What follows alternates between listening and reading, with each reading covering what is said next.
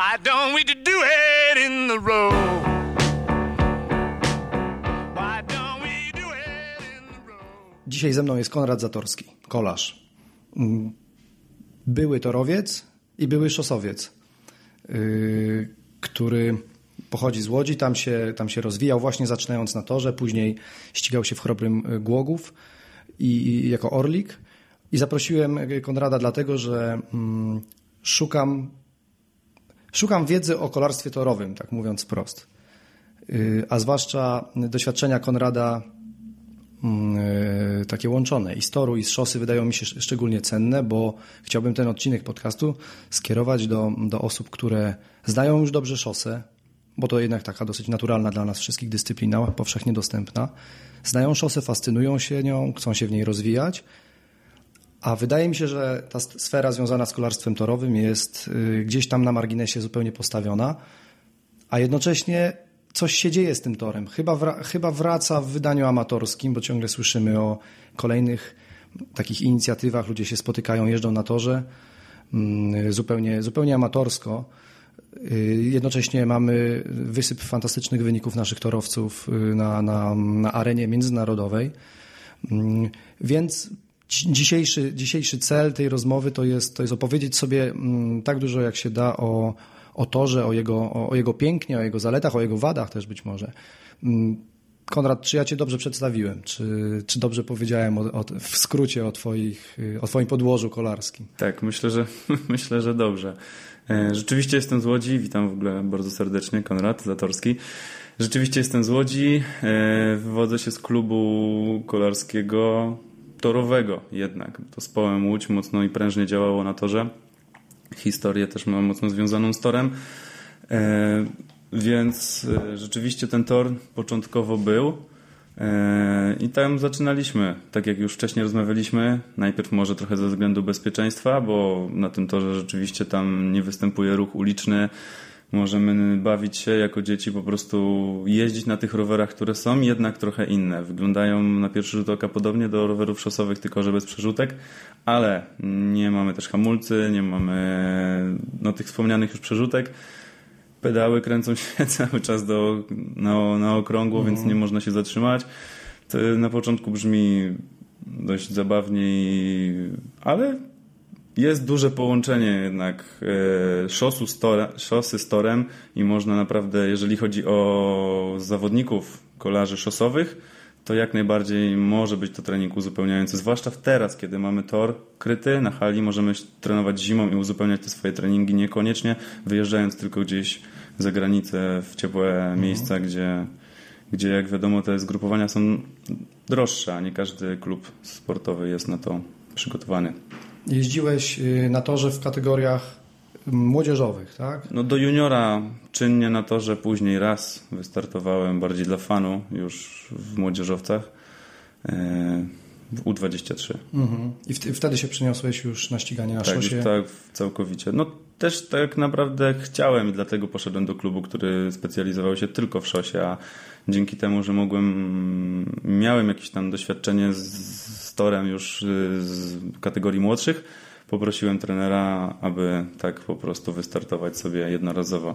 Chłopaki wtedy pojechali na kryterium, ja pojechałem na wyścig punktowy i na czwórkę na dochodzenie, więc No właśnie, Więc i, ścigałeś się, w, jak rozumiem, w tych dyscyplinach, tych konkurencjach, mm, powiedzmy w cudzysłowie, wytrzymałościowych, tak? Znaczy w tych Mm. dłuższych dy- dystansach. Średni dystans, Średni. tak to się nazywa na torze, bo nie jest to długi dystans, tak jak powiedzmy na szosie, gdzie mamy te wyścigi pod 200 km, a tutaj średni dystans, czyli 4 km na dochodzenie indywidualnie i w drużynie i wyścigi punktowe i Madison. To tak brzmi średni dystans, jakby to miało jakieś elementy wytrzymałości, no, czy głównie elementy wytrzymałości, ale tak naprawdę to są wciąż bardzo krótkie wyścigi, prawda? Są, są. No, chyba, że wyścig punktowy to można przyrównać do kryterium ulicznego, bo rzeczywiście tam się finiszuje co 5, co 10 rund, zdobywa punkty 5, 3, 2, 1, tak samo jak na szosie. Mm, No ale wszystkie inne, na przykład jazda indywidualna e, na 4 km, no to, to jest dużo, dużo, dużo krócej niż na szosie, ale jednak jest to wytrzymałość, no bo to trwa powyżej 4 minut, a z fizjologicznego punktu widzenia, no to gdzieś tam wytrzymałość tlenowa zaczyna się po dwóch minutach, no Mhm. więc No tak, no nijak się to nie ma oczywiście do, do wyścigu szosowego, który Mhm. jest liczony w godzinach. No właśnie o tych różnicach pewnie będziemy dużo mówić. Mm, Czy, co, jest w torze takiego, czego nigdy człowiek jeżdżący na szosie nie, nie, nie doświadczy? I może właśnie z tego powodu mógłby spróbować kiedyś sobie toru, bo, bo właśnie tam to coś może znaleźć. Mm, Wspomniana wcześniej prędkość na pewno. 60 km na godzinę na szosie, a 60 km na godzinę na torze to jest zupełnie inny, zupełnie inna prędkość. Yy, Inaczej się ją odczuwa, zwłaszcza na takim torze jak Poruszków, gdzie mamy idealnie płaską nawierzchnię tego toru, gdzie odczuwamy mocno te przeciążenia w wejściach, wiraż. To na pewno. E, Szosowiec może bardzo mocno poprawić swoją technikę jazdy na, na, na, na rowerze, bo jednak pozycja jest prawie identyczna lub mocno zbliżona.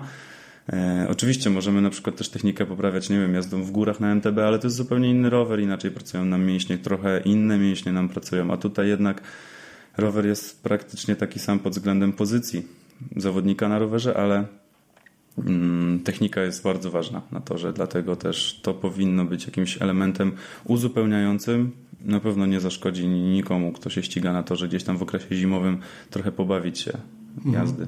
Kto się ściga na szosie, tak? Tak, na szosie, Y, sorry. Nie zaszkodzi mu odwiedzić toru. No właśnie, technika, bo to się często pojawia, że tor świetnie szkoli technikę i co do tego na pewno tutaj nie ma, nie ma wątpliwości, ale co to w zasadzie znaczy ta technika? Mówimy o technice pedałowania, czy o technice, nie wiem, skręcania? Tu cały czas trzymasz prosto tą kierownicę, nie? Tu się w zasadzie nie skręca. Tor, Więc w tor, zasadzie można by ją po prostu puścić i, i kręcić tylko nogami. No tak to niestety nie wygląda, bo e, czy niestety, stety, no jest po prostu inaczej, dlatego że na torze już o wspomnianych konkurencjach, które są krótkie, liczy się tam po prostu każdy, nawet nie sekunda, czasami ułamki sekund się liczą. Dlatego każdy niepotrzebny ruch, e, zawahanie do boku, m, rozluźnienie obręczy barkowej i e, skręt w prawo, w lewo mm, przynosi rzeczywiście nam niepotrzebnie te dodatkowe sekundy, ten dodatkowy dystans. Jeżeli mamy do przejechania 4 km, to e, jedźmy 4, a nie na przykład gdzieś tam wyżej przy czerwonej linii, gdzie to nam wychodzi 400 na przykład po którejś tam rundzie. E, Więc to chyba jest technika. Jak najbardziej zbliżyć się do jazdy po prostej linii, No po właśnie. prostu trzymania. Czyli technika jazdy na torze to jest po prostu umiejętność jazdy prosto. No, Tak? trochę tak. Dlatego są te wiraże, które są tak pochylone, żeby nie zwalniać przed nimi, tylko jeszcze z wirażem może czasami wyjść z większą prędkością. Jeżeli mamy tą technikę, to nie ma w tym żadnego kłopotu. Jeżeli jednak mamy kiepską technikę, wpadamy w wiraż, zaczyna się jakiś e, jazda slalomem, no to momentalnie tracimy dalej, a nie, nie możemy sobie zrzucić na przykład z 14 na 15 i rozpędzić od nowa, tylko jednak cały czas mamy ten sam obrót pod nogami. To też A jest, czy to jest tru- ciekawe. Mhm. A czy to jest trudne? Y, Powiedzmy, że pierwszy raz, y, będąc już doświadczonym amatorem jeżdżącym na szosówce, wchodzę na tor, to czy y, mm, należy się spodziewać, że problemem będzie wszystko, nawet właśnie jechanie po tej prostej linii, bo na przykład geometria roweru torowego jest tak agresywna, że, że tam, nie wiem, każdy oddech powoduje, że, że rowerem rzuca na boki? Czy to nie jest aż tak wyśrubowany temat i po prostu po prostu się jedzie, a to, o czym mówiłeś, to dotyczy osiągania coraz lepszych wyników? Tak wypośrodkowałbym to. Nie jest to sprzęt kosmiczny, w który wsiadamy ubierając skafander i poruszamy się tam w ogóle w nie swoim środowisku. No nie, jednak jesteśmy na ziemi, jesteśmy na betonie, takim samym jakim jest asfalt czasami, więc ta nawierzchnia jest bardzo podobna. Rowery, tak jak już mówiliśmy, też, jest, też są podobne, ale no ale jednak y, jest trochę inne środowisko. Kiedy jedziemy wolno, powoli, po, po prostej, po prostym odcinku, to jest w porządku, ale kiedy zaczynamy już trochę przyspieszać, gdzieś tam powyżej 30-35 na godzinę i musimy wejść w ten wiraż, na razie mówimy tylko o jeździe na dole, bo jeżeli nikt nigdy nie był, no to raczej na, na ścianę nie wiedzie, ale to rzeczywiście nie jest do końca takie, takie proste. Ale jak ktoś ma dobrą technikę na szosie, to na torze też szybko to przełoży na coraz lepszą jazdę. Ale często to bywa rzeczywiście e, problemem. Jeżeli ktoś wcześniej nie jeździł w ogóle nigdy na ostrym kole, czyli na tym rowerze torowym, dość specyficznym i niespotykanym e, w warunkach ścigania się na szosie, no to to też jest kłopot. Zapominanie, czasami niepotrzebne rozluźnienie mięśni, gdzieś tam wybijanie z rytmu. A no te łuki, te łuki to chyba jest naj, naj, najciekawszy temat. No bo rozumiem, że jazda na wprost, no to generalnie raczej, raczej jakoś tam idzie. Mm. Czy to jest taka rzecz, że kiedy po raz pierwszy wjeżdżam w taki wiraż, powiedzmy, że już mam te 30 na godzinę, czy to jest tak, że lepiej się naprawdę skoncentrować, bo, bo każdy głupi błąd może, mnie, może spowodować, że ja się zsunę z tej, z tej ściany, no powiedzmy, no z, tej, z tej pochyłości, czy, mm, czy to jednak idzie samo po prostu i się tak bardzo nie, wystarczy się rozluźnić i, i, i przejechać. Jest to też dość ciężkie pytanie dla mnie, bo jak mówię, ja gdzieś tam od Ty zawsze ten tak? tor miałem. Mogę się tylko domyśleć, jak czuje się zawodnik, który nigdy na torze nie był i który zawsze kręcił tymi nogami e, na rowerach szosowych, czy tam MTB, czy przełajowym. E, ale wiem, że raczej zawsze to skupienie na tym torze musi być większe. E,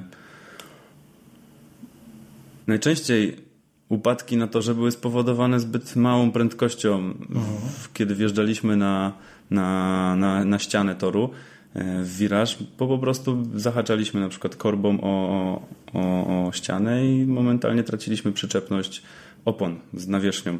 Więc A, bo rower też z- o to chodzi. Rower tak, się zbyt mało pochyla. tak, im większa prędkość, tym jakby ta siła odśrodkowa mocniej nas Mhm. utrzymuje na tym torze. A jeżeli mamy ten wolny najazd, no to Pojawia się jakiś kąt Tak, pomiędzy, tak, między tak, tak, podłożem tak, a tak. rowerem i się ześlizgujesz. tor jest też o tyle fajny, że możemy z niego bardzo dużo wykorzystać i też może nam bardzo mocno przeszkodzić. To Y, W stosunku y, W na jeździe. szosie, tak? W zwykłej jeździe. Nie, nie, nie. Mówię na razie tor, tylko o torze. tor. Tak, że e, tor jest tak wyprofilowany, że tam widzi się teoretycznie tylko te wiraże, te tak zwane łuki. E, I tylko, że one też mają, są różnie pochylone, kiedy wjeżdżamy, kiedy zjeżdżamy z niego i w środku, w środku wiraża. Więc e, warto, to, wracając do tej techniki, ta technika to też trochę znajomość toru. Każdy tor jest inny, inaczej wyprofilowany i każdy metr toru jest e, do wykorzystania. Kiedy czasami to na przykład w wyścigu punktowym, czy tam w scratchu, czy w australijskim i, w innych tych, e, tych konkurencjach, gdzie mamy do czynienia z wieloma zawodnikami, żeby chwilę odpocząć, nabrać siły, też możemy ten tor wykorzystać, a czasami może on nam przeszkodzić, więc jeżeli e, zamiast podjeżdżać gdzieś pod ten wiraż, wykorzystajmy po prostu spadki, które, które na nim są. I każdy metr tego toru może być, działać na naszą korzyść i odwrotnie. To trochę tak jak z pływaniem. Środowisko, w którym się znajdujemy, e, które jest zupełnie inne, e, którym jest woda, e, może nam ułatwiać w przesuwaniu się, bo w życiu codziennym nie, nie wykorzystujemy tego, że nie odpychamy się od powietrza, tylko raczej działamy stopami na, na podłoże. Ale w drugą, w drugiej, z drugiej strony, kiedy mamy złą technikę, też możemy sobie mocno szkodzić z tym pływaniem. Więc trochę bym to porównał. Która konkurencja z tych, w których ty się ścigałeś na torze była twoją ulubioną? Hmm, chyba Madison. Chociaż jechałem go trzy razy. Tak, trzy razy ścigałem się w, w Madisonie, czyli w wyścigu amerykańskim. To jest wyścig parami. Tak. E, super ciekawy, widowiskowy i no ciężki i też ważne jest tutaj bardzo, żeby tą technikę rzeczywiście mieć dobrą. To po pierwsze. Po drugie, znajomość toru jest super istotna. No i znajomość partnera, z którym się ścigamy. Z którym współpracujemy. Nie się ściga, ścigamy się z innymi jakby drużynami. E, no, to mi się wydaje naj, naj, naj, najciekawsze, bo A dlaczego? e, no bo nigdzie indziej nie, zwłaszcza w kolarstwie, nie znajdziemy czegoś takiego, gdzie po prostu możemy chwilę sobie odpocząć, nasz partner zasuwa tam, ściga się z innymi i następnie daje nam zmianę w taki sposób, czyli zmiana musi zawsze e, występować przez dotknięcie. I teraz oczywiście możemy tylko kogoś klepnąć, ale to jest bez sensu, bo po prostu rozpędzamy się swoją siłą, a wykorzystujmy to, że nasz e, kolega z naszej drużyny jedzie 50 na godzinę, my jedziemy 10 i raptem chwyta nas za rękę i przekazuje nam tą swoją prędkość. To jest naj, naj, najciekawsza, ale też najniebezpieczniejsza. Ale to, że najniebezpieczniejsza, to też najbardziej widowiskowa. Może jest dużo upadków w tej konkurencji, co nie jest super przyjemne. Sam też się o tym przekonałem. Miałem przez to pauzę, bo złamałem nogę jakby w tej konkurencji, ale udało mi się pomimo tego ukończyć ten wyścig. Bo to nie było jakieś bardzo skomplikowane złamanie, ale było super ciekawie. Na pewno. E, ale właśnie, jeżeli widz, który to ogląda, na początku rzeczywiście zobaczy, że to jest nowość, jest coś innego. Wow, ekstra. Nie widziałem czegoś takiego, ale po pewnym momencie może w ogóle nie wiedzieć o co chodzi i, i nie patrzy dalej, bo jest bardzo duża roszada zawodników. Jedni jadą 5 na godzinę gdzieś tam na, na górze, odpoczywając, inni zasuwają, później gdzieś tam łapią się za te ręce. Jest na przykład do zrobienia, nie wiem, 100 rund, a finish jest co dziesiątą. No bo to taki wyścig punktowy tylko parami. No jest, to dla mnie jest najciekawsze. Czyli co, na torze, bo ten Madison to już jest chyba taki skrajny przykład, że na torze trzeba nie tylko szybko pedałować, ale trzeba też bardzo szybko myśleć. Jak najbardziej. No i właśnie tutaj taktyka też, co no na szosie często spotykamy się z taktyką, chociaż dla ludzi, którzy się nie znają za bardzo na kolarstwie, no jadą. Tour de France, jadą 6 godzin i fajnie, i na koniec się ścigają. Jasne, że jest taktyka. Jedni mają do przywiezienia bidony, inni muszą gdzieś tam pracować mocno pod górę, ochraniać swoich liderów. Tu taktyka wygląda trochę inaczej, właśnie znając ten tor patrzymy, zastanawiamy się, w którym miejscu najbezpieczniej i najefektywniej dać zmianę naszemu partnerowi, czyli nie gdzieś na przykład na początku wiraża, tylko raczej w tej drugiej połowie, gdzie już wykorzystujemy ten spadek, nie używamy sił do tego, żeby się rozpędzać, tylko po prostu grawitacja nam y, dodaje prędkości. I jeszcze dodatkowo wtedy nasz kumpel z drużyny pomaga nam, E, ale też tutaj jest to najcięższe technicznie do zrobienia, no bo jednak ten e, nasz, nasz, nasz partner e, jedzie gdzieś tam nad nami, jest, e, zaczynamy trzymać kierownicę jedną ręką, jest dość ciężko to wykonać czasami. Tam jest najwięcej upadków i jeszcze jeżeli w pewnym w jednym miejscu trzy drużyny zdecydują się na, na oddanie zmiany, to dochodzi do jakichś tam większych kraks. No ale to sami sobie musimy ustalić, kiedy zmiany, co ile rund, czy co jedną, czy co trzy, czy co pięć. E, Czasami też ktoś jest po konkurencji wcześniej, którą jechał. Miałem taki przypadek, no to w juniorach młodszych, ale rzeczywiście kumpel jechał najpierw wyścig punktowy, później mieliśmy dosłownie godzinę i zaczynaliśmy Madisona. No i wiadomo, że był bardziej zmęczony ode mnie i ja gdzieś tam musiałem więcej pracować nad czymś, ale A co sprawia, że ktoś jest dobrym torowcem, a ktoś inny jednak nie? Czyli no właśnie. Co, jakie cechy y, predestynują człowieka do, do dobrej jazdy na torze? Hmm, do dobrej jazdy na torze na pewno potrzebujemy, no jednak odwagi, to na pewno. E, zwłaszcza w tych takich konkurencjach e, typu Scratch, australijski, Madison w ogóle. Tam, gdzie jest dużo ludzi. Tam, gdzie jest dużo ludzi, gdzie jest tłok na tym velodromie, bo po prostu nie mamy możliwości zatrzymania się, a na tak krótkim dystansie, jakim jest runda od 200 do 500 metrów maksimum, chociaż już raczej się ścigamy na torach zamkniętych 250 metrów, no to każda strata jest po prostu nie, niedopuszczalna, więc cały czas trzeba tam jechać w tak zwanym ścisku i no i dochodzi do tego większego zagrożenia. Ale to jakby odwaga to jest jedno, bo moglibyśmy wziąć po prostu człowieka, który, nie wiem, wspina się po skałach i powiedzieć, że będzie ekstra torowcem, a to też nie o to chodzi. E, No, wytrzymałość taka na krótkim czasie, czyli powiedzmy do tych no, w wyścigach punktowych do 45 minut, do godziny nawet, no ale to i tak jest mniej niż, niż e, na szosie no to wysoka tolerancja na zakwaszenie organizmu, ale to wszystko jest do wypracowania oczywiście treningiem tylko, tylko.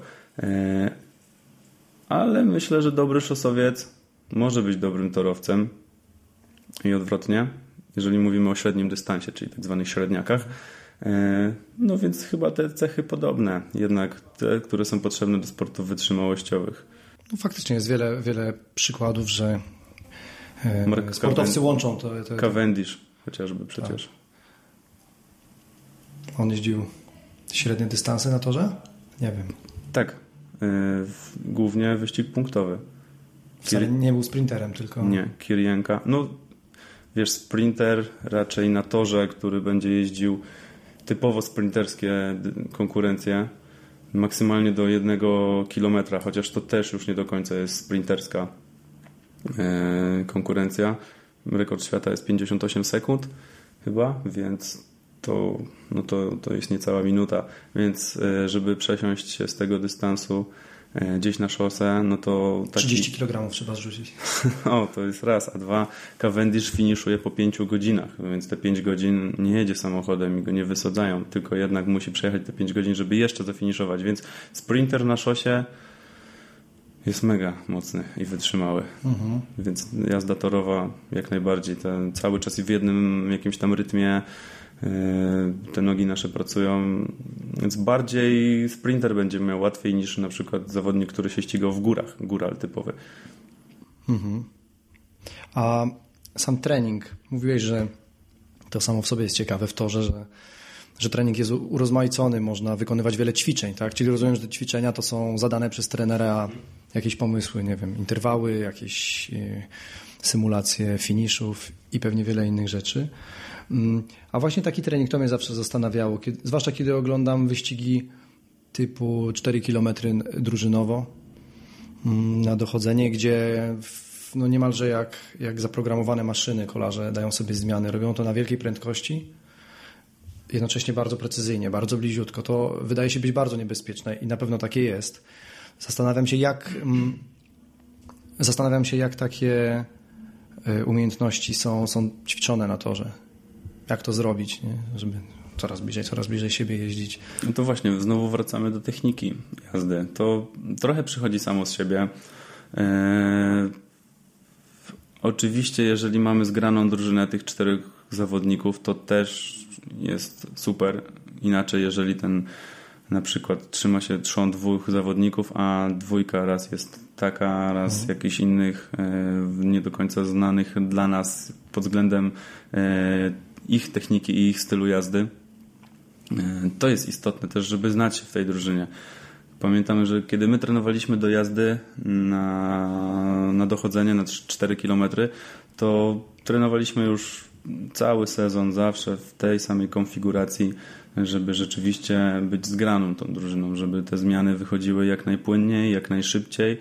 E, Miejsce oddawania zmiany też jest istotne. To znowu to, o czym mówiłem, czyli wykorzystanie toru, żeby zjechać w odpowiednim momencie i jak najdłużej odpoczywać na tym kole z tyłu u, u, u, kolegi, a nie dawać zmiany gdzieś tam na, na proste, gdzie później będzie nam ciężko zejść na to koło, tylko jednak wykorzystywać ten każdy metr tego toru na, na swoją korzyść. Jak się to ćwiczy? No to ćwiczy się po prostu długą jazdą jakąś tam.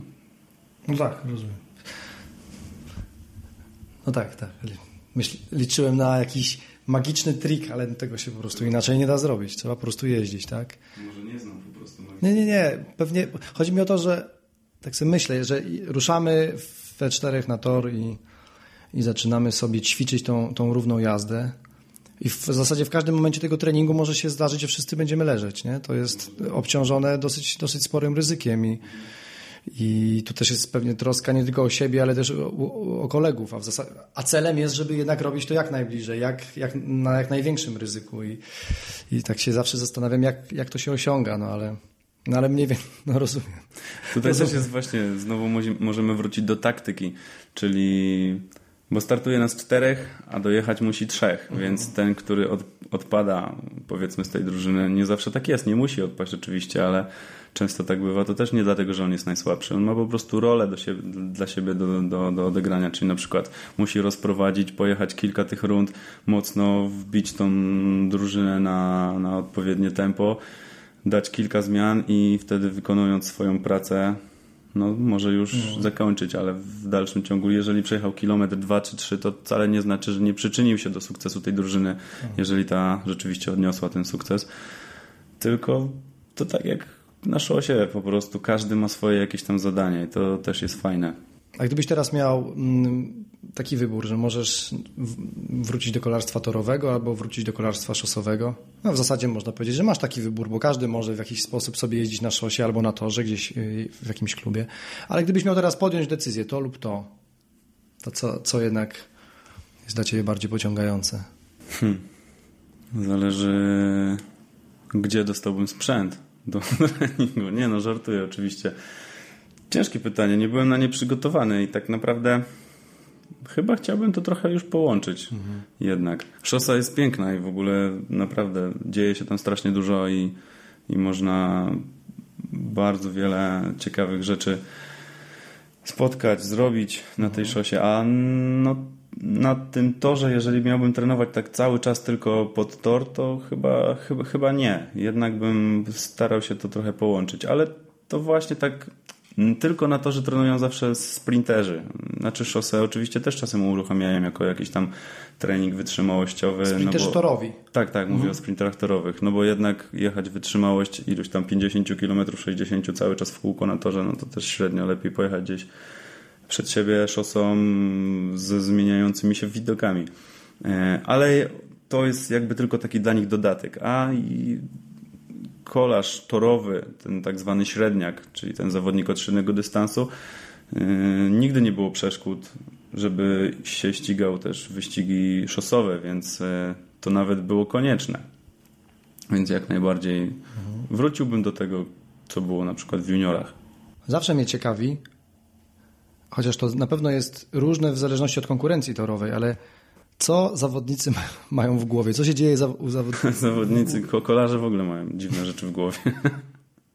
No wyobrażam sobie ten stan już brania udziału w wyścigu na torze jako stan jakiejś absolutnej koncentracji. Mm, takiego, takiego trochę zam- zamienienia się w jakąś maszynę, no bo to są takie wyizolowane warunki, kręcisz tymi nogami cały czas, masz ze dwa parametry do ciągłej kontroli, tak? czyli tor swojej jazdy i powiedzmy tor innych zawodników, jeśli ścigasz się w bliskim sąsiedztwie z nimi.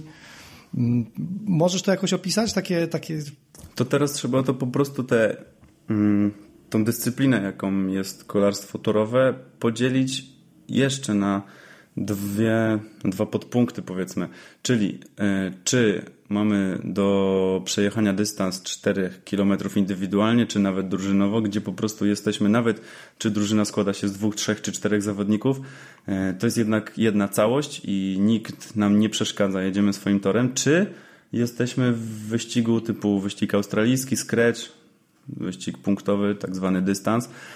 E, I dlaczego to dzielimy? Dlatego, że kiedy mamy do zrobienia, do spełnienia swoją rolę w wyścigu indywidualnym lub tym takim drużynowym, gdzie w dalszym ciągu jesteśmy całością, e, jedyne co nas interesuje to tylko walka z czasem. Widzimy po prostu na końcu tą kreskę przysłowiową, do której musimy dojechać jak najszybciej.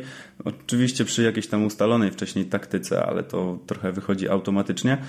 E, No więc Odpowiadając na Twoje pytanie, wizualizujesz po prostu tą końcową kreskę. Jeżeli masz w głowie, że przejadę ten dystans 4,20 przykładowo, no to widzisz tylko to.